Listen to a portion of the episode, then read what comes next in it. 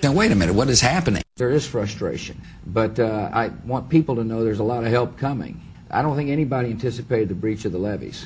I don't think anyone can tell you with any uh, confidence right now whether the levees will be topped or not. Uh, but that's obviously a very, very grave concern. Now, wait a minute, what is happening? Listen, here's the problem that uh, happened in Katrina. There was no situational awareness, and that means that we weren't getting good, solid information from people who were on the ground. I want to assure the folks at the state level that uh, we are fully prepared. Now, wait a minute, what is happening? To not only help you during the storm, but we will move in whatever resources and assets we have at our disposal after the storm to help you. We had a thousand gallons of diesel fuel on a Coast Guard vessel docked in my parish. The Coast Guard said, Come get the fuel right away. When we got there with our trucks, they got a word. FEMA says, Don't give you the fuel. To realize our fellow citizens were in near panic, wondering where, where, where the help was. Now, wait a minute, what is happening? One reason we weren't is because communication systems got wiped out. Yesterday, yesterday, FEMA comes in and cuts all of our emergency communication lines. They cut them without notice. Our sheriff, Harry Lee, goes back in, he reconnects the line, he posts armed guards on our line and says no one's getting near these lines. Mm. And in many cases, we were relying upon the media, who happen to have better situational awareness than the government. My gut tells me, I told you guys, my gut was that this is a bad one and a big one. Everyone, everyone within FEMA is, is actually on call. This is, put it mildly, the big one. And when you have the media have better situational awareness than the government, the American people are saying, wait a minute, what is happening? This is a Category 5 hurricane, uh, very similar to Hurricane Andrew in the maximum intensity, but there's a big, big difference. This hurricane is much larger than Andrew ever was. Now, wait a minute, what is happening? So you don't agree with that report that calls the U.S., quote, woefully unprepared? So I want to make absolutely clear to everyone that the greatest potential for large loss of life is still in the coastal areas from the storm surge. I, uh, I think the U.S. is better prepared than woefully unprepared. Now, wait a minute, what is happening? Uh, as you may or may not know, the uh, Superdome is about 12 feet below sea level. So I don't know what the heck. And I also learned about that roof. I don't know whether that roof is designed to stand, withstand a Cat 5 hurricane. So not to be kind of gross here, but I'm concerned about NDMS and medical and DMORT assets and their respond to a catastrophe within a catastrophe. Why these people, after six days, are still in this filthy, filthy, miserable convention center? Why are they still here? There's the freeway here. I tell you what I would have done. I would, what I would still do, I would say, let them walk out of here. Let them walk away from the filth. Let them walk away from the devastation. Let them walk away from the dead bodies in here. And I saw TV reporters uh, interviewing people who were screaming for help. Uh, the, the, it looked, uh, the scenes looked chaotic.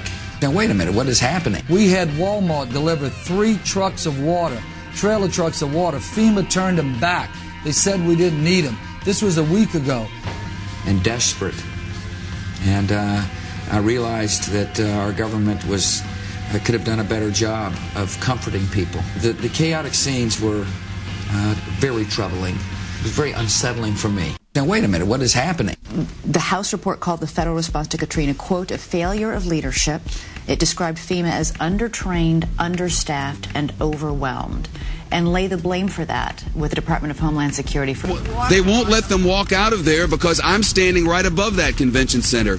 And what they've done is they've locked them in there. The government said you you go here and, and you'll get help, or you go in that Superdome and you'll get help, and they didn't get help. They got locked in there and they watched people being killed around them, and they watched people starving, and they watched elderly people not get any medicine. And now they know it's happening because we've been telling them repeatedly over and over every day. And you know what they're doing now? And I'm not blaming anyone. I'm telling you what's happening. They have set up a checkpoint at the bottom of this bridge. That this is the bridge that takes you from New Orleans over into Gretna, from Orleans Parish into Jefferson's Parish. It's the only way out. It's the it's the connection to the rest of the world. And they've set up a checkpoint, and anyone who walks up out of that city now is turned around. You are not allowed to go to Gretna, Louisiana from New Orleans, Louisiana, Over there, there's hope. Over there, there's electricity. Over there, there's food and water. But you cannot go from there Right, to Shep, there. I think- the government will not allow you to do it. It's I a wa- fact. I want I want to get some perspective here because earlier today the images That were perspective. Ha- hang on a second. That is all the perspective Hang- you hang- need. They're stripping down FEMA. Yeah. Do you think you're being well served by Secretary Chertoff? I do. I think he's doing a fine job. Now, wait a minute. What is happening? I also know he's willing to uh, accept uh, criticism and respond. I hate the way they portray us in the media. If you see a black family, it says they're looting. See a white family, it says they're looking for food. And you know it's been five days because most of the people are black. And even for me to complain about, I would be a hypocrite because I've tried to turn away from the teacher TV because it's too hard to watch. I've even been shopping before even giving a donation. So now I'm calling my business manager right now to see what's what is the biggest amount I can give, and and just to imagine if I was if I was down there, and those are those are my people down there. So anybody out there that wants to do anything that we can help with with the setup, the way America is set up to help the um, uh, the poor, the the black people, the uh, the less well off as slow as possible. I mean, this is, we already realize a lot of the people that could help are at war right now, fighting another way, and they, they, they've given them permission to go down and shoot us. George Bush doesn't care about black people. Now, wait a minute. What is happening? Welcome to the BS Alert podcast. I am Pyle, your host. You can reach us on the web at www.bsalert.com. Our podcasts are available on iTunes. Just search for BS Alert or go to podcast.bsalert.com. If you want to send me a message, it's pile at bsalert.com. I want to welcome everybody to today's show, which is show number eight. And it's been several years after Hurricane Katrina, and people are probably wondering isn't it kind of passe to do a show about Hurricane Katrina? Well, uh, BS Alert, our, our headquarters are in New Orleans. Um, all of us here were here before the storm, after the storm, and are still here. So it's an issue that means a lot to us that we think is really important. Plus, it's also an unresolved issue, and there's a lot of important things relating to what's happened to the city. And we feel that there's a need uh, to do this show, if only as a kind of a cathartic experience for ourselves, because many of us really haven't talked about it much, you know, at least not said, you know, how we feel and and you know, years after what you know what the status is of things. So we've got some special guests. We've got some interesting information. We're going to try to make this funny, but it is a very serious subject, and and uh, it hits all of us kind of home, literally. So stay tuned and on with the show. With me, as always, is Wise Girl Hi. and Uber Bill. Why, hello. So, we're talking about Hurricane Katrina, or I would probably prefer to say this is not this is not a podcast about Hurricane Katrina. This is a podcast about the destruction of the city of New Orleans and how that came about. And one of the main things we want to do is dispel some myths that are floating around about this whole event. Indeed. We've got a special guest, Sandy Rosenthal from levees.org, and we're going to be uh, talking with her a little bit later. And she's going to give us some specifics about their case against the Army Corps of Engineers and the uh, government and what that involved. In the meantime, we thought a good thing to talk about would be the myths that are floating around about Hurricane Katrina and what's happened to the Gulf Coast and New Orleans and what people think and what is reality. Not usually, they usually do not coincide. So, the situation with Hurricane Katrina was there was a storm in the Gulf of Mexico, and it came down upon the Gulf Coast, and the wind blew. Uh, there was a storm surge. That's when the storm pushes a big wave of water and it goes up on the land and creates suddenly where you're on dry land, you're not on dry land anymore. Totally gnarly. Yeah, yeah, very surfable. Um, in this case, uh, the way Louisiana was set up, and um, there was various canals that were designed to accommodate the oil and gas industry, which basically served as a funnel and allowed the storm surge to go right into the city. Since the city is below sea level, our sewage or not our sewage system, but our drainage system is in the form of canals throughout the city, and we have pumping stations that remove the water and pump it into these canals, which then go into the lake and other areas. And um, what happened was the water from the Gulf backed up into the uh, drainage canals, and then the seawalls protecting the drainage canals from the city. Some of them failed, and then what we had was we had uh, water pour into the city, which is a big bowl. Right. It's not that bad of a bowl, but uh, there's parts were 10, 15 feet below sea level, and uh, the city filled up full of water. The event that caused the damage to the city was the city filling up full of water. The actual storm, Hurricane Katrina, was probably not the worst storm that had hit the city, and it's probably not the worst wind damage. And there was very little water damage from the actual storm itself. But when the city filled up full of water, that's when we had a lot of trouble. Um, Watching the news, everybody that I was watching it with when we evacuated was ecstatic because it seemed like when the storm hit, it wasn't that bad. even people in the city, you know, a lot of people in the city said, "Well, this is it Could have been a lot worse. Yeah, but it was no big deal. And then and then the water came. Yeah, and then all of a sudden it was like somebody turned on some faucets. And you know, we're used to dealing with that with uh, sometimes every once in a while during a big rainstorm, a pump will fail, and you know we'll get a little bit of rising water, but. Obviously, this was a whole different deal. not not like ten feet in ten minutes. right, right. I don't know if it was ten feet in ten minutes. Yeah, I think Let's- it was in, in Lakeview in the lower ninth ward. Oh, And it stuck around for quite some time. Right. So basically, uh, the city evacuated. Most of the city was evacuated by that time, and then things got really, really bad. And uh, the city tried to kind of take care of the situation, but uh, preparing for a hurricane and preparing for the entire city to being underwater are two different things. And the feds were supposed to get involved, and they did get involved, kind of. And it, it seems like at every juncture where they got involved, both before the storm, during, and after, has been a disaster. And that's really kind of what we want to talk about. And we're not really trying to beat up on the government, even though it seems like that's all BS BSLR does. And it's so easy. but uh, this is just, I don't know if there's anything we can compare this to. Well, the government's mandate is ultimately to protect us Right, from, you know, th- all threats, and they failed utterly in this instance. and uh, Uber Bill, I mean, you can give us a couple of examples of just how everything they did was kind of double edged, you know. when- Sure, they, you know, their resources were squandered everywhere. The people all over the country and all over the world gave New Orleans and the Gulf Coast. They sent us all kinds of stuff in manpower and equipment and medical supplies.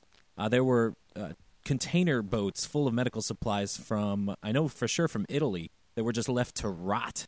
Uh, firemen from places like Ohio and, and the Northeast uh, were stationed by FEMA in Atlanta, which is where I evacuated to, in Atlanta, and they never, they were just, they were there for weeks and weeks and never sent.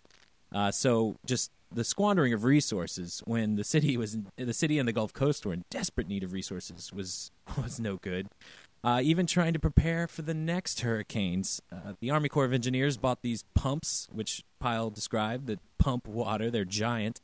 Uh, and they bought pumps that they knew were faulty. They installed these pumps. Uh, and the only reason that they bought these pumps was because they were sold by a company that was politically collect- connected. Uh, the, a company Right. that the guy who owned it was uh, hooked in with Bush, Jeb Bush, in Florida. The company's name was actually Bush L, which sounds like you know uh, Superman's cousin or something. Yeah, it's it's no it's it's it's no coincidence that uh, uh, the lion's share of the money to help Louisiana has gone to some of the same companies that are over in Iraq. Oh yeah, oh know? certainly, I mean, Halliburton was all over the place doing all kinds of stuff. absolutely for for a pretty penny. Yeah, yeah. absolutely.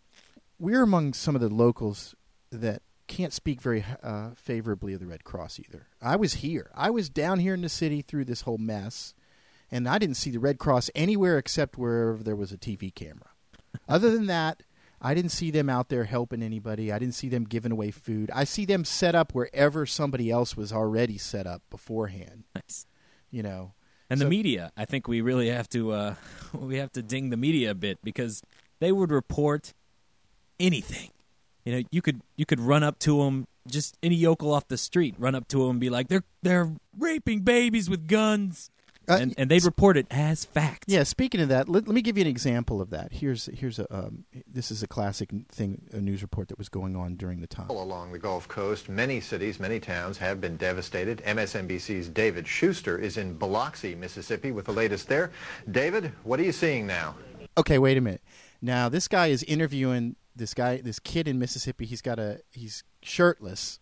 Of course. And Have you ever been to Mississippi? Shirtless, and uh, you know they're standing in fr- standing in front of a bunch of debris behind him. And uh, listen to this. This is what the news people were putting on the air. And now I was in the city. I, we didn't have electricity, so I wasn't watching what the rest of the world was seeing. And this is kind of, this is a good example. Well, Ron, now we've uh, relayed the president's comments to somebody who's right here in the midst of it all. Robert Wack, an auto mechanic in Biloxi. And uh, Robert, I, I just explained to you what we just played about President Bush. What's your reaction? President Bush don't need to be the president no more. Because President Bush ain't doing his job. We got the whole coastline destroyed. I'm out here starving, hungry. I, I finally got me a bottle of water and able to call my mama. Robert, Robert, where do you where do you live? I mean, where, what, what's what's the problem right now? Where I do you live live? right off Porter Avenue on Judge Sekul. And I mean, my apartment's still standing, but I ain't got no hope. I'm finna leave. If I can get gas and leave, I mean. So you need you need ga- That's a white guy, by the way. Okay. gasoline. You're not getting gasoline. What else? the police are buying up every drop of gas that is out there. They're they're mobbing the stores and they won't let no one get no gas. I'm stuck here now because I ain't got no gas. I'm looking at that black car back there and I finna go get me some gas. nice. That's quite a source. Oh, and they, they keep and the guy won't leave, right? They've got it. You know, he, the the newscaster is continues to talk, and he's like, "I'm gonna get. Well, you got some gas." Please go away. Well, hey, you know, gas was hard to come by at that point in time. I recall. I mean, they were reporting that people were opening fire on Coast Guard helicopters, and none of that shit happened. Like, Right. not none of it. People, I mean, people were saying people were jumping to their deaths in the Superdome, and I mean, they were reporting anything anyone said, and they didn't they didn't care that if it was true or not. Right. It's uh, really sad. And then it seemed like everywhere FEMA got involved, it was one debacle after another. FEMA, which it should be pointed out, was a highly respected government uh, agency back during the Clinton years. It even rose as high as a cabinet level position, the director of FEMA. Uh, and then it got rolled into the DHS, and the head of it was uh, Brownie, Michael Brown, who, of course, if you don't know, you, you should know because the guy was, uh, well, he was an idiot. Well, he knew a lot about Arabian horses. He did. hear. That's right. He was the administrator of the Arabian Horse Association or something like that. Yeah. Well, he probably also stayed at a Holiday Inn Express. so let's let's not you know let's cut him some slack. Oh, right. Yeah. He's a scapegoat, of course. So one of the things that we want to touch on, there's so many rumors and so much misinformation about Katrina. So Wise Girl has prepared a kind of a top 10 list, and we may have more than 10, I don't know, of myths about Katrina that, that we're going to set the record straight. Uh, number one, Katrina was an incredibly huge, powerful storm, basically the worst thing that could possibly have happened to New Orleans hurricane wise. That's pretty much what people were saying. Right. And to be fair, uh, when it was offshore, it was indeed an extraordinarily powerful hurricane and an extraordinarily large hurricane. Uh, and it looked extremely scary. However, by the time it came to landfall, it had dropped down from a Category 5, the strongest category, to a Category 3 storm. Right. It was not even a category five. Anything up to a category four, the residents here are like, eh, you know. category five makes you rethink, you know. Yeah, category three is like the C student of hurricane. Yeah, yeah. The highest winds experienced in Katrina on land, in Louisiana at least, were approximately 125 miles per hour, which is, you know, fast. But it's not going to blow buildings down or anything like that. Right. Uh, and uh, by comparison, Hurricane Andrew, when it made landfall, had sustained winds of 142 miles per hour. So, and, and we saw the, the destruction that it caused in Florida was mostly wind damage. Mm-hmm. New Orleans didn't get that kind of wind damage. It, it certainly got some, but uh, it it didn't get that much. So to summarize, what we're what, uh, Katrina was a category five when it was in the Gulf. When Right. it made landfall, it was a category three. It was not the worst hurricane to ever hit the city. Uh, winds in in the New Orleans area were estimated to be category one and two. They weren't even even uh, that bad. according to uh, levees.org, and we'll have Sandy on, and she can talk about that later. Uh, Right. Also, it was not a direct hit. It was not the perfect storm, as some of these people were saying. Not at all. You know, it was the perfect storm for places like Biloxi. to the east, right? sort of. Except even there it was only a category three, but still they were in the in the the strongest part of the hurricane. New Orleans was basically in one of the weaker sections, so it got a, a much lighter hit. And uh, let's face it, if New Orleans ever does get a direct hit from a category four or five, it will be in much much worse shape. Yeah, yeah. Katrina also had fairly light rains for a hurricane, only eight to ten inches recorded in the New Orleans area. Which is nothing for us down here. Yeah, I mean it's like you good thunderstorm. It's a bad that. week. I mean, just slow down from like 80 to like 78 on the interstate. Yep. Okay, uh, another uh, myth. Uh, one of the main reasons Katrina was such a disaster was that not enough people evacuated. There was a lot of criticism about uh, the way the city of New Orleans handled uh, the evacuation, and this is particularly ironic, isn't it, Wise Girl? It, it's it's tremendously ironic because the evacuation for Hurricane Katrina was the single most successful evacuation in the history of the U.S. Yes. of an ur- urban area. And they it- were studies, anything- right? FEMA commissioned a study by a prestigious organization to, to analyze the hypothetical of what would happen if a storm hit the city. And uh, they were supposed to run all these simulations, right? And how, they estimated, uh, at best, what percentage of the population could the city evacuate? Uh, I don't actually have that figure, but they estimated. I thought it was like 70%. I, I think that's that's about average for uh, evacuations of U.S. cities. That's it's kind of what you normally expect is maybe seventy percent, somewhere around there. And uh, in those simulations, they estimated that with only seventy percent evacuating, uh, they estimated there would be approximately sixty thousand dead in the event of a Category Three hurricane striking New Orleans. Wow. So compare that to the actual death toll, and you get an idea of just how successful that evacuation was. Instead of 70%, it was 90% or higher. Absolutely unheard of in terms of effectiveness. Now, obviously, it, there was room for improvement. I mean, they didn't. There's always room. Right, but It's the uh, government. This, There's always room for improvement. It's it's what the, what we're saying here is that uh, we we put the city of New Orleans up against any city anywhere in the world and challenge them to to have a better evacuation plan and be able to execute it. I, I mean, it's amazing that.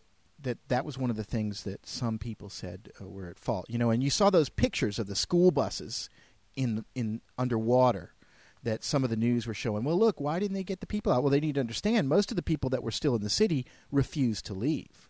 It's not that, uh, Right. and and and why is that? One of the main reasons is because a lot of people had pets, and um, Or eh, eh, they didn't, know, and there was they elderly family members that couldn't move. right, but uh, uh, there was a lot of people with animals that would not leave the animals behind, and there was no plan to deal with the animals.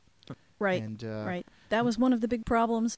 Uh, there, there weren't any provisions made for people without transportation to get them out. I mean, they they tried. There there were, you know, systems in place where you were supposed to try and check with a neighbor and stuff like that. And then you know the city was criticized for not utilizing the buses, but the problem was, as the mayor said, well, who's going to drive the buses? Right. There was no bus drivers. And the You know. same people that, that bitched about not driving the buses, if one of those buses, you know, flew off of a interstate and into a into the swamp and killed all the drivers, then oh my God, the mayor killed all these people Right. by forcing them to get on this bus. Right. Yeah. Okay, uh, another myth is that Katrina destroyed New Orleans, that the hurricane was what really caused damage to the city. Now, that is basically really false. I mean, the truth of the matter is, had the seawalls not failed and the city been flooded, uh, we would have been probably back up and running within a couple of weeks. I mean, we'd have had power on probably within a week or two in, in most areas. And uh, the, the wind damage was, I mean, it was substantive in certain areas, no doubt about it. You know, Yeah, but broken windows is not the same as sitting in six feet of water for a month. for several months. You know, I mean, like the entire New Orleans East uh, infrastructure, communications, electrical, telephone, all that was run underground. And it's still fucked. I And, mean, yeah, I mean- stoplights don't work in some sections of the city. Uh, at least in New Orleans, you know, uh, in in other areas of the city, all of the utilities were run on telephone poles, and those are pretty easy to fix. But when you got the utilities underwater and it's been flooded for a month or two, your whole infrastructure's gone. Right. Yep. And so, but basically, what destroyed the city was the failure of the seawalls, the walls that were separating the residential areas from these drainage canals. Right. You may have heard them referred to as levees, Yes. but they're not traditional levees in, in the normal right. sense of the A word. le- we have a levee that separates us from the Mississippi River as it snakes through the city. That levee did That- not. that worked fine. Yeah, there was no problem there. But the canals, which were under the control of the Army Corps of Engineers, th- those are what failed, and um, that's what destroyed the city. Period. It was not. The, and in fact, we just. It's almost inappropriate to say, you know, the destruction from Hurricane Katrina. I mean, Hurricane Katrina was a partial cause, but not the main cause. The main cause was, um, Call it the catalyst. Yeah, the Right. main cause was we had faulty seawalls. Right. I mean, Katrina created the storm surge that overwhelmed the flood walls. But those flood walls were supposed to be built to withstand a Category 3 storm, and they did not. Right, places like Gulfport or Pass Christian, those were destroyed by Katrina. Yes. but uh, New Orleans was not. And again, on those coastal cities, you it was like you know the eight blocks right near the sea. You could go ten blocks in, and the houses were fine. And I drove through Biloxi, and I drove through Gulfport, and it was like that. If you drove along the coast, wham, that house is gone. That I mean, house like is gone. gone. Yeah, they were. They were just. But you know what? You go two blocks past it, Right. And there's people sitting on their front porch drinking a mint julep, you know, watching TV. so, of course, when the news rolls up, they don't park in front of, you know, the Waffle House where everybody's at. They go find some slab, you know, and with a shirtless uh, car mechanic. And I'm finna go get me some gas. Yeah. Yeah. on, on the Mississippi Gulf Coast, everything was like wiped out, but you could come back the next day and rebuild if you had the funds. Right. Right. You, know, you didn't have to. Like Mr. Lott, Senator Lott. People weren't even allowed into New Orleans for a solid month after Katrina. Right. Mm-hmm. Okay, next, what we've got is that the vast majority of people devastated by Katrina were poor black people. And this really just isn't quite 100% true. Uh, certainly, poor black people were hit very hard by the storm, but blacks and whites of all income levels were affected pretty much equally. For example, the number of deaths due to the storm were split almost evenly between blacks and whites. Lots of largely black areas, like the lower Ninth Ward, were hit extremely hard. But so were mostly white areas, like the uh, well off neighborhood of Lakeview and the more working class St. Bernard Parish. And of course, uh, Chalmette was almost all white too, Exactly. and that that was just wiped off the map. And plenty of upper upper class and middle class black areas were also hit quite hard, like New Orleans East and Mid City areas. So mm-hmm. there was plenty of misery to go around, let me tell you. And this is true, but I, I feel like, as a total experience, poor black people have been disproportionately affected. Oh, they they have. They absolutely have because they didn't have the resources. right. I mean, they don't have the reason. They don't have necessarily flood insurance, or you know, their house was all they had in a lot of instances. right, no savings, uh, not necessarily the kind of job that would still be there after the hurricane was over. Right. Uh, many of them didn't have relatives living outside the city. I mean, a lot of middle class people of all- of all races, you know, would have like a brother or a cousin or somebody who lived in a different city that you could go and crash with for a month if you had to. Right. Uh, but but some of these poorer poorer families, uh, no. Yeah. Everybody they knew lived in New Orleans on the same block, Right. which was now destroyed. Which is now gone. It, it certainly did hit the poor black families much harder than it hit the other families, but it hit all of them Equally. pretty much equally. Right. Another myth is that the aid effort immediately following Katrina were hampered by extraordinary violence, murders, rapes, people shooting at rescue helicopters from the rooftops. You know, being here in the city, we heard the rumors. We weren't watching TV, and it was, you know, don't go out, they're shooting everybody. It was crazy. And of course, apparently, people all over were seeing that on the news too. The problem is, is that But none of it was true. right, it was all pretty much blown out of proportion. Uh, There were basically no murders. That there were maybe two rapes, which you know, two is too many, but but still, for a city of of this size in a state of utter chaos, it's really not too bad. New Orleans crime statistics actually took quite the dip during and after Katrina. right right. i mean there were there's obviously some issues like the there was a, there was that shooting by the police of these people on the bridge that Oh, they're yeah. they're investigating and there was some stuff like that but that was uh, NOPD one of the things that I really can't say anything bad about in my experience is the National Guard you know they came down and they were very professional there might have been a few bad apples here and there that. But my experience was that was the one, that was the one organization that really did Had come down shit here. together. Them and the Coast Guard. You know, so not all the federal agencies or you know the, the outside agencies uh, screwed things up.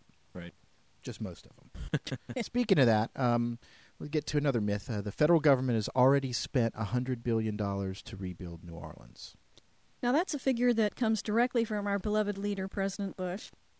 Uh, $100 billion the government has already spent towards rebuilding New Orleans. And and and levees.org says it's 110 billion. I don't know exactly how much it is. well, he probably, you know, ratchets it up every time he gives a new speech. First of all, 100 billion is not just the money that went to Louisiana, it's the money that went toward rebuilding every place that was affected. Right. That money was spread out among Texas, Louisiana, Mississippi, Alabama, and Florida, and Right. that was for three storms.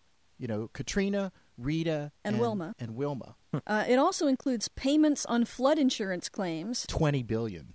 which, you know, They have to pay people regardless. were paying for those flood insurance policies. It's not like, you know, that money is, is charity giveaway. It was insurance. People bought the insurance and they paid the They were required, in fact, by Right. the federal government. Uh, And it also included all the mo- the costs of cleaning up after the disaster, all the debris removal, all of the uh, trucking in of electrical crews to, to try and get things back online. Just massive amounts of that money went not so much for the Rebuilding. rebuilding as for immediate let's Cleaning off the shit. Yeah, and you know, I ran into people that were blowing into the city because it was like a gold rush for them. You know, if a guy had an airboat, he could get paid 80 bucks an hour to just cruise around. If you had a big truck and could haul debris, you could make all kinds of cash as Yeah. a con a subcontractor to a contractor to FEMA. Another myth, as the president said, we had no idea it would be this bad. Now, wait a minute. What is happening?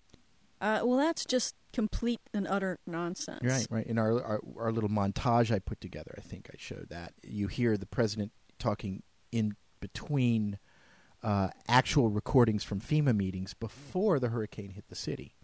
So we've got it. It's pretty indisputable. And Right. It, it was it was a well known fact by pretty much everybody that a hurricane, a direct strike by a powerful hurricane on the city of New Orleans, was pretty much the single worst possible natural disaster facing the U.S. It was on a list. FEMA had a list, and it was on the top of the list. Yeah, it's like a big ass hurricane in California, or big ass earthquake in California, or big hurricane in the Gulf. Those were the. Well, let's those- not forget the New Madrid seismic zone earthquake that that would actually be worse than an earthquake in California. Oh, nice. But yeah, So there, stay there are plenty to go around. But New Orleans was number one. Which leads us into another myth, which is uh, people say that uh, the people of New Orleans are idiots for living below sea level or a place that's prone to hurricanes. It's like, well, you know what? That why are you guys living down there? You know, it's your own fault. Why should we pay to rebuild the city when it's like a danger zone? You know, and my response, of course, is, well, you name me a place where there's no natural disasters. You know, I mean, we don't have earthquakes here. You know, no. at least we get some warning when, when the whole city's going to get destroyed. No mudslides, no uh, forest fires. No avalanches. Ooh, no avalanche. Right? No sinkholes. Very little hail. No tsunamis. I mean, guess yeah, a tsunami is technically possible, but Sure, know, a rain of frogs from time to time, or fire, brimstone, boils. Hey, let's not forget the giant uh, asteroid striking the Earth. Right, right. right, right. I mean, any place is susceptible. yeah, to that. that's this is the thing that ticks me off. If you want, if you want me to just get in your face, you could make some kind of ignorant statement like that. Well, y'all live down there where uh, below sea level. You get, you know, I mean, let me tell you something. Uh, the pumps that we're using to keep the city dry were designed over a hundred years ago. So it's not like this is some amazing thing that we can't overcome with technology. I mean, you know, 50, 60 years ago, we were using exactly the same system, and it's not been an issue. the entire country of the Netherlands is below sea level. They do and- just fine. Yeah, Right. they they built some some big ass dikes and some Following Incredible following a seawalls. huge flood in Right. the early uh, 20th century, they built they they manned up and built big ass uh, walls and pumps, and they haven't had a problem since. Yeah, and we wouldn't have had a problem either if our flood protection had been built to spec to the way it was designed. if it wasn't completely screwed up and just faulty from the beginning. And you think we're idiots? Wait, you know, live in well, Manhattan. I want to see in- San, I want to see San Francisco create something that will stop earthquakes. Right. Well, no, just live in Manhattan in 50 years when the water keeps rising, and you know, talk to me about being a moron. The moral of the story is if you think you will never be in a position to use government help after a natural disaster, hey, more power to you, but you Don't are probably wrong. yeah, and let's let's explain something here. Uh, the the Army Corps of Engineers were responsible for for the uh, flood protection that failed, and the Army Corps of Engineers have projects in every state in the country. Another myth is that uh, a lot of locals got the contracting work to rebuild New Orleans, so that this is a big boon to the local economy. Well, it, it certainly could have been, but uh, if you ask around, you'll find that basically all almost all the contracts for rebuilding went to large companies from out of state uh, who brought in their own work crews, and frankly, many of these work crews included uh, a lot of undocumented aliens from south of the border Who have now stayed? Yeah, who who decided this was a kind of a sweet deal. Well, yeah. How dare they come and build houses for us, those bastards? Well, that we don't have any problem with them building houses for us, but uh, there were local people in desperate need of work who couldn't get hired because they weren't willing to sleep ten people in an apartment Right, there's no place for to stay. ten dollars a day. And uh, last but not least, perhaps one of the things that kind of annoys me the most is this general mentality that New Orleans is a bunch of whiners and that uh, we should have been able to take care of this. And why are we complaining to the federal government? It's not the federal government's fault what happened in New Orleans. And uh, our guest is going to discuss that in detail. But to give you a little taste of the kind of ignorance that we're up against, here's a clip from Mississippi's governor, Haley Barbour, right after the storm. No government is large enough to do everything for everybody. Before these hurricanes, you have to have personal responsibility. People have to take it seriously. In Mississippi, most people took it seriously. I'm proud of the fact not one human being lost his or her life in a hospital or a nursing home in Mississippi. None. Hundreds lost their lives in Louisiana. Now, whose fault is that? You would think it's George Bush and the federal government's fault. But Mississippi's got the same federal government Louisiana's got. Plus, it, it was a big uh, tradition to build hospitals and nursing homes right on the beach in Mississippi. Oh, and not only that, Mississippi was also under 15 feet of water, right? They No had doubt. they had the Army Corps of Engineers put some kind of defective thing in their city, which basically destroyed it. It's the same exact scenario. apples and apples. You notice he didn't say how many Mississippians were killed by sheep, By cheap? Yeah. farm animals, mishaps. Don't want to compare that to New Orleans. See, he's just cherry picking the data. okay, uh, but he does bring a, a, up an important point. A lot of people are going, why? Why are the people of Louisiana screaming that the federal government needs to bail them out? And there's a couple of real important issues here. The most obvious is the city was destroyed. The city was underwater. The infrastructure was just completely obliterated. Half of the population left permanently. It's starting to come back. What do we got? Like two thirds of the population. But there's there's cities like Saint Bernard where everybody left, and their sewage system, their electrical system, the whole infrastructure, the fire department, the police department was gone. Now they have there's a tax base that generates revenue that pays for all this infrastructure that's gone now. So if you live in that area and you want to come back, and even to this day, there's people that don't have trash service, that don't have sewage service. So how can the city rebuild? I mean, that's it's catastrophically crippled.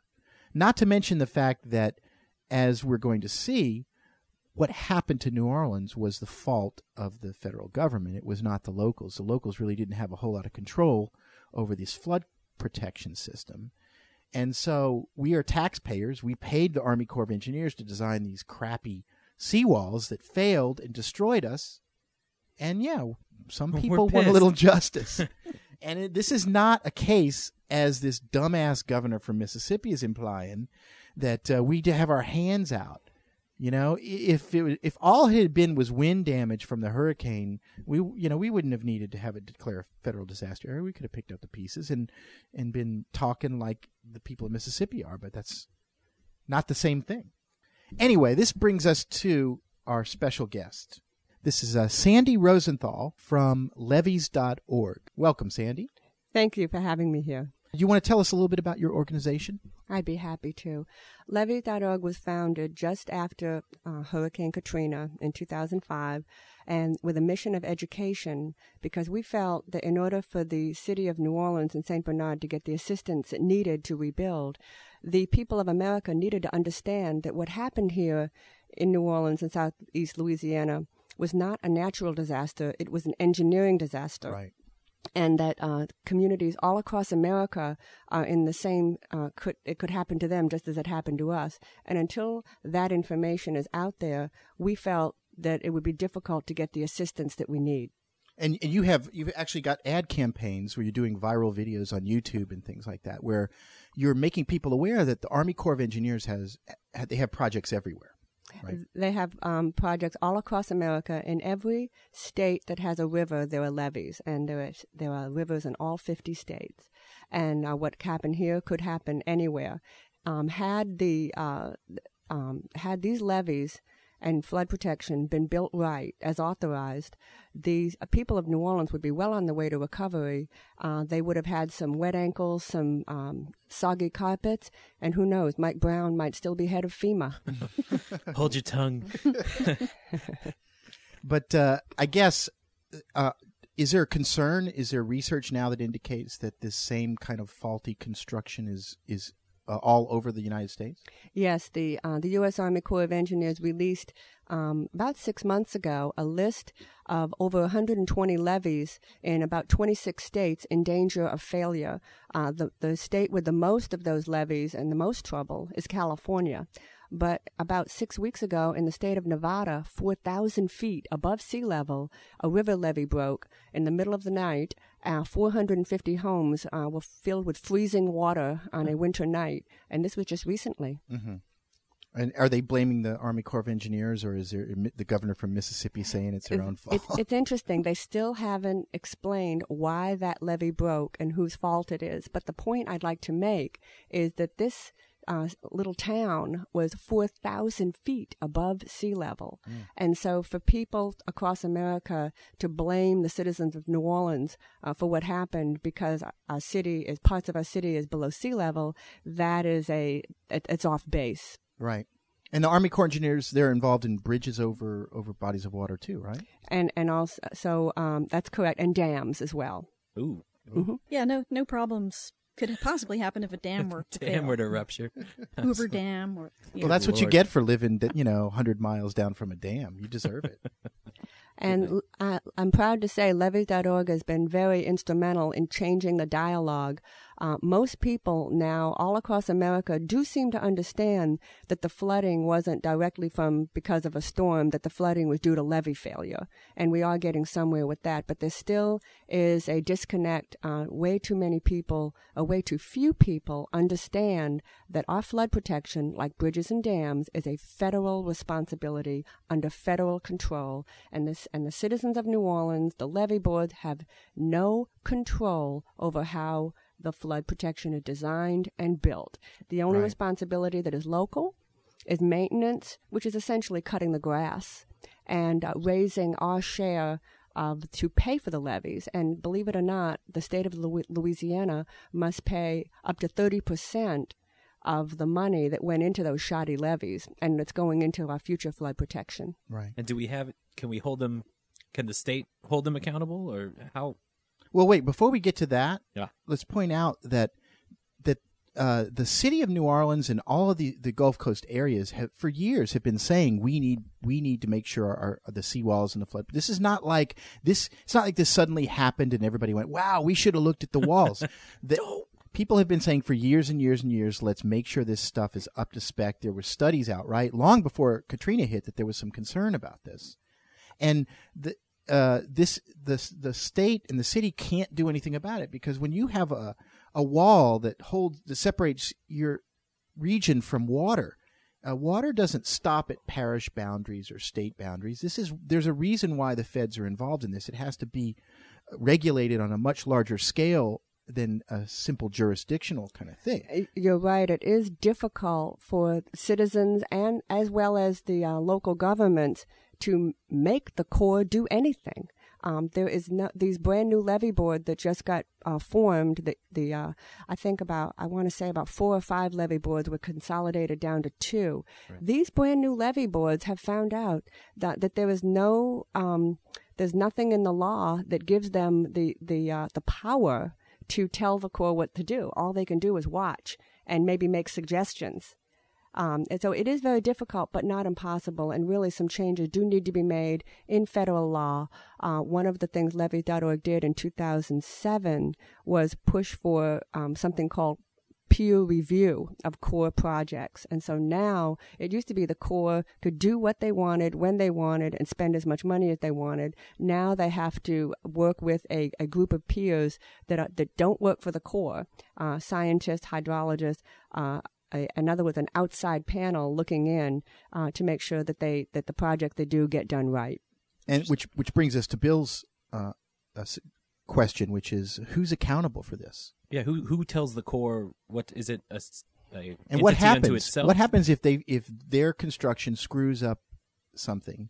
Is there a recourse? Well, that's a very good question. Uh, Judge Duval um, on very recently, January 30th, um, released a an opinion on that, and it turns out that because of an 80 year old law, the Flood Control Act of 1928, uh, the U.S. Army Corps of Engineers cannot be held financially liable for their flood protection projects, even should they fail. So, because of this 80 year old law, there's no incentive for the Corps to build projects right, and no punishment should they fail and this is a problem. Didn't the dismissal leave it on the shoulders of the levee board and the and sewage and water, or the dismissal, um, according to Judge, uh, Judge Duval, he um, implored the, all the citizens all across America to write their members of Congress and demand that law be changed. Well, ah. what was dismissed? Because uh, people may not be familiar with the case. Sure, I'd be happy raised. to tell you.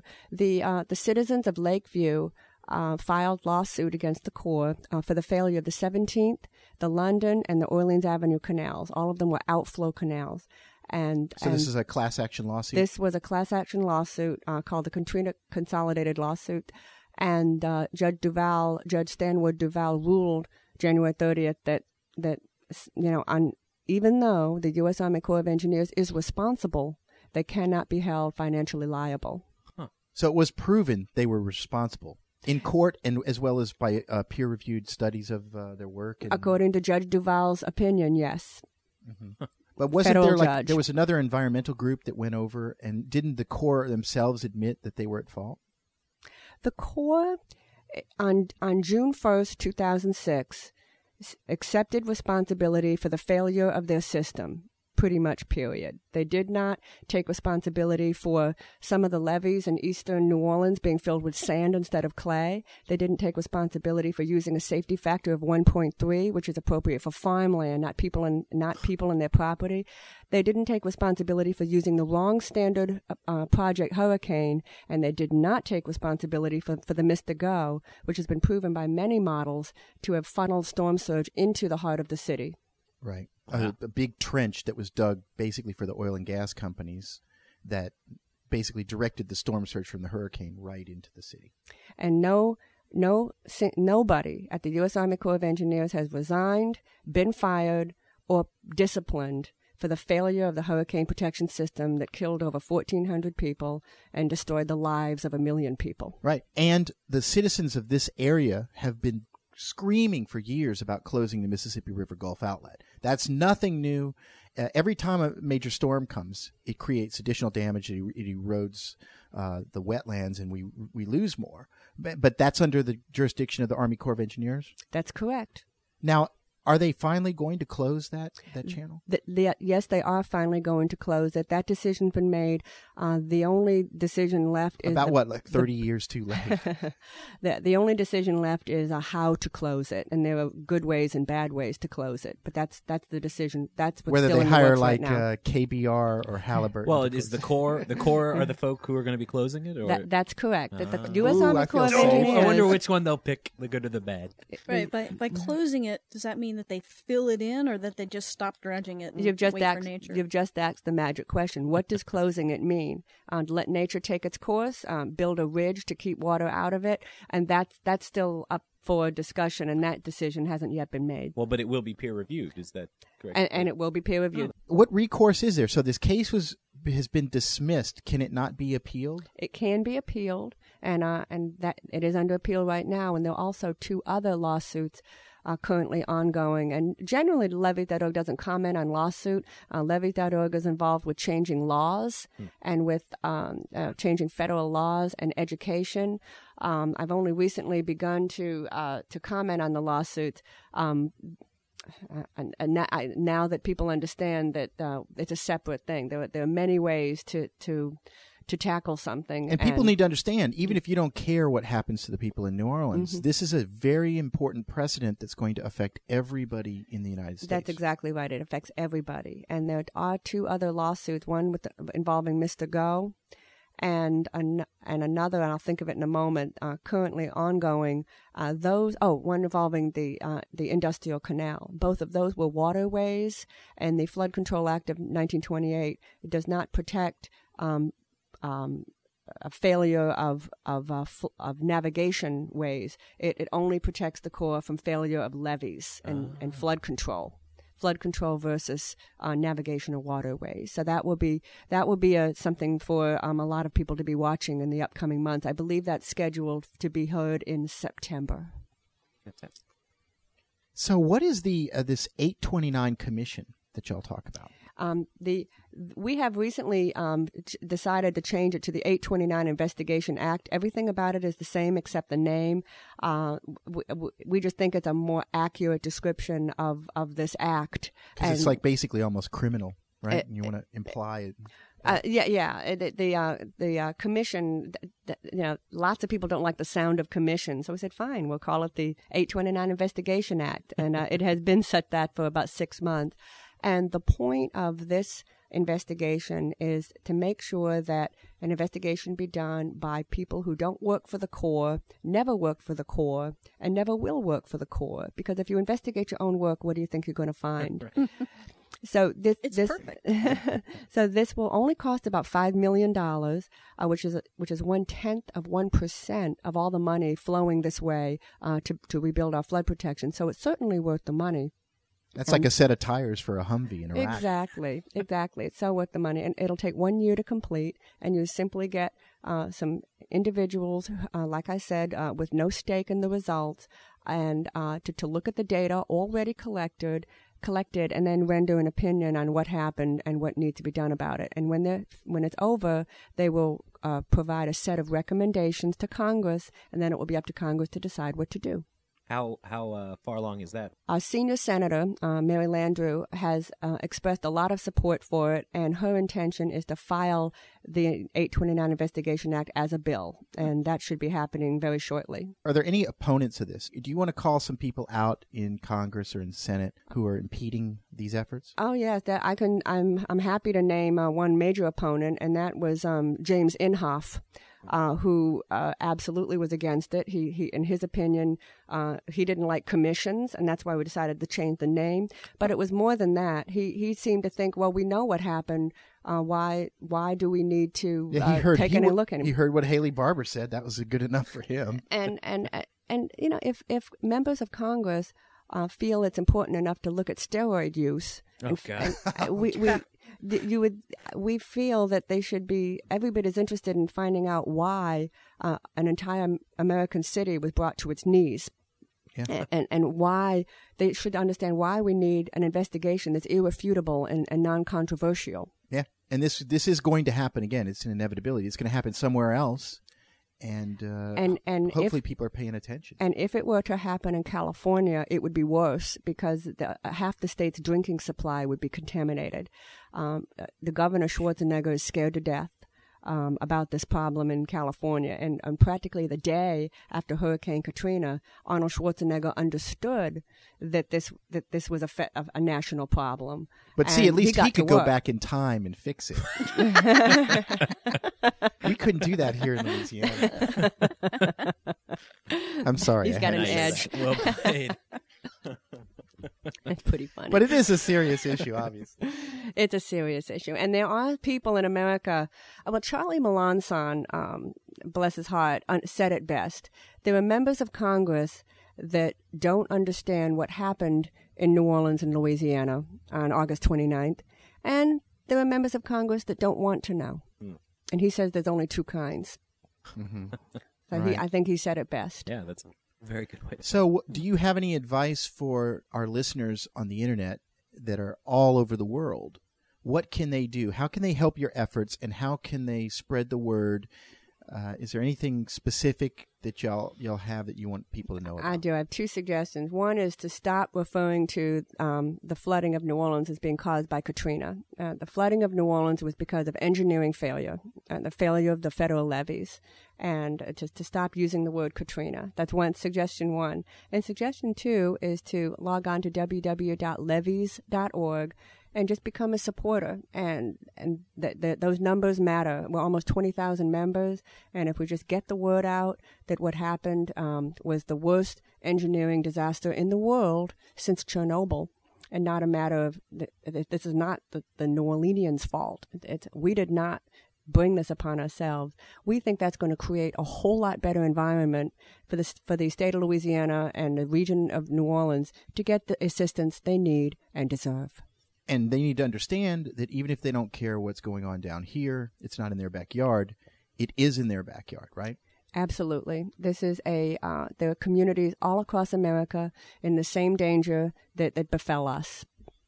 And if they if something happens, they're not going to have any recourse. So we're kind of fighting for the rights for everybody, right? Yes, that's exa- absolutely right. Uh, levees.org, even though it was founded here on a kitchen table in Lafayette, it is actually a, uh, a federal, a federal organization with chapters in California and Florida. wow So is there any is there anything going on right now where you can say, hey, you might want to contact your your senator, your uh, representative? Uh, Thank you very much. Uh, we are uh, cu- currently urging our, our members to, uh, our supporters to write to the members of Congress and demand the 829 Investigation Act. And all you have to do is, if you look on the homepage of levees.org, there's a big blue box that says send a letter, and with one click of a mouse, you you will send a letter to your to your members of Congress. we'll put that on our website too as well. Thank you, thank you. That's true grassroots at work. Absolutely. Uh, and are are y'all doing anything to try to help the burden that people have insurance wise? I mean, are you are you making the insurance agencies aware of the progress that y'all are making in protecting the city? Uh, Levees.org is, is focused on ed- edu- uh, education, a mission of education, and passing federal laws uh, to change the way the U.S. Army Corps of Engineers does business. And you'd be surprised how much energy it takes just to do those things. So no, we haven't. Is we, there another We haven't taken though? on insurance yet. No. Um, you know something? I'm not aware of, a, of a, any grassroots groups working with the insurance companies. Not so that I you're know working of. on reform in in this area. Of We- we are keeping f- the uh, Corps of Engineers uh, acting ethically and honorably. We we are focused on changing laws uh, that because right now the U.S. Army Corps of Engineers and by the way, now I live here and I see there are good people at the U.S. Army Corps of Engineers working hard to fix and rebuild our levees, and I'm not singling out any individuals at the U.S. Army Corps of Engineers.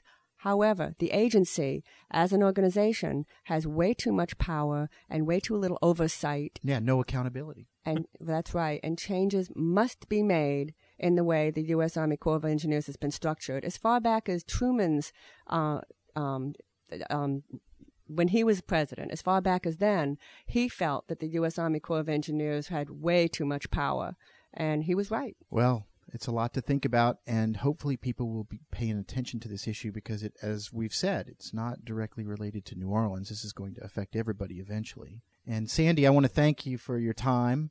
And uh, your website is levees.org. People can visit it and participate and uh, find out more about that. And we'll also have some information up on bsalert.com. Thank you. And there we go.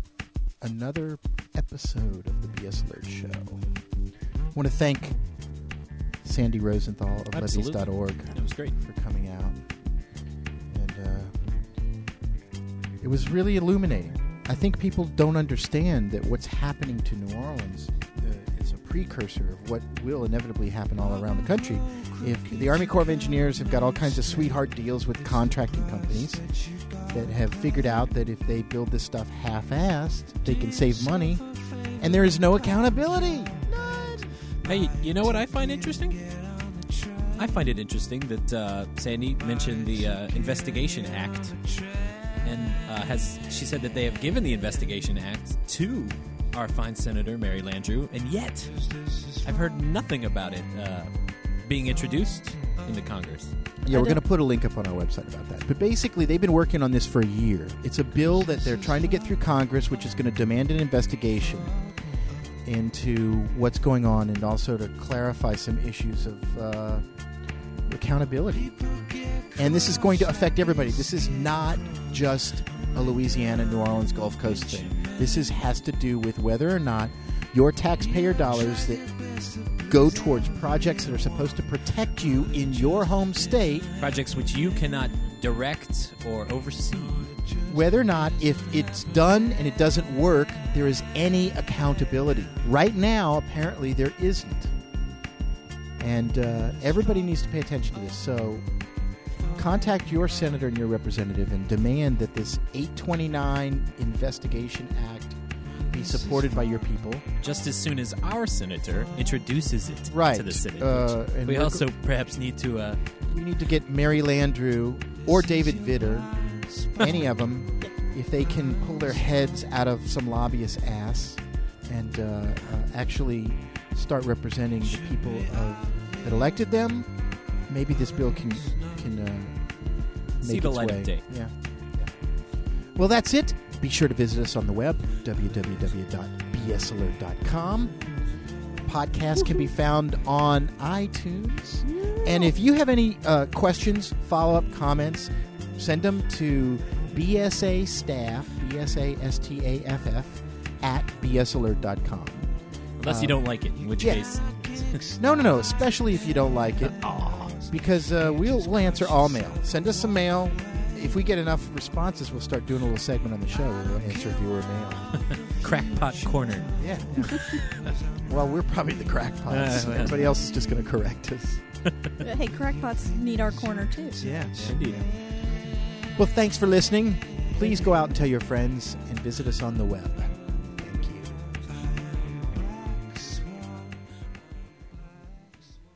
Now, wait a minute, what is happening?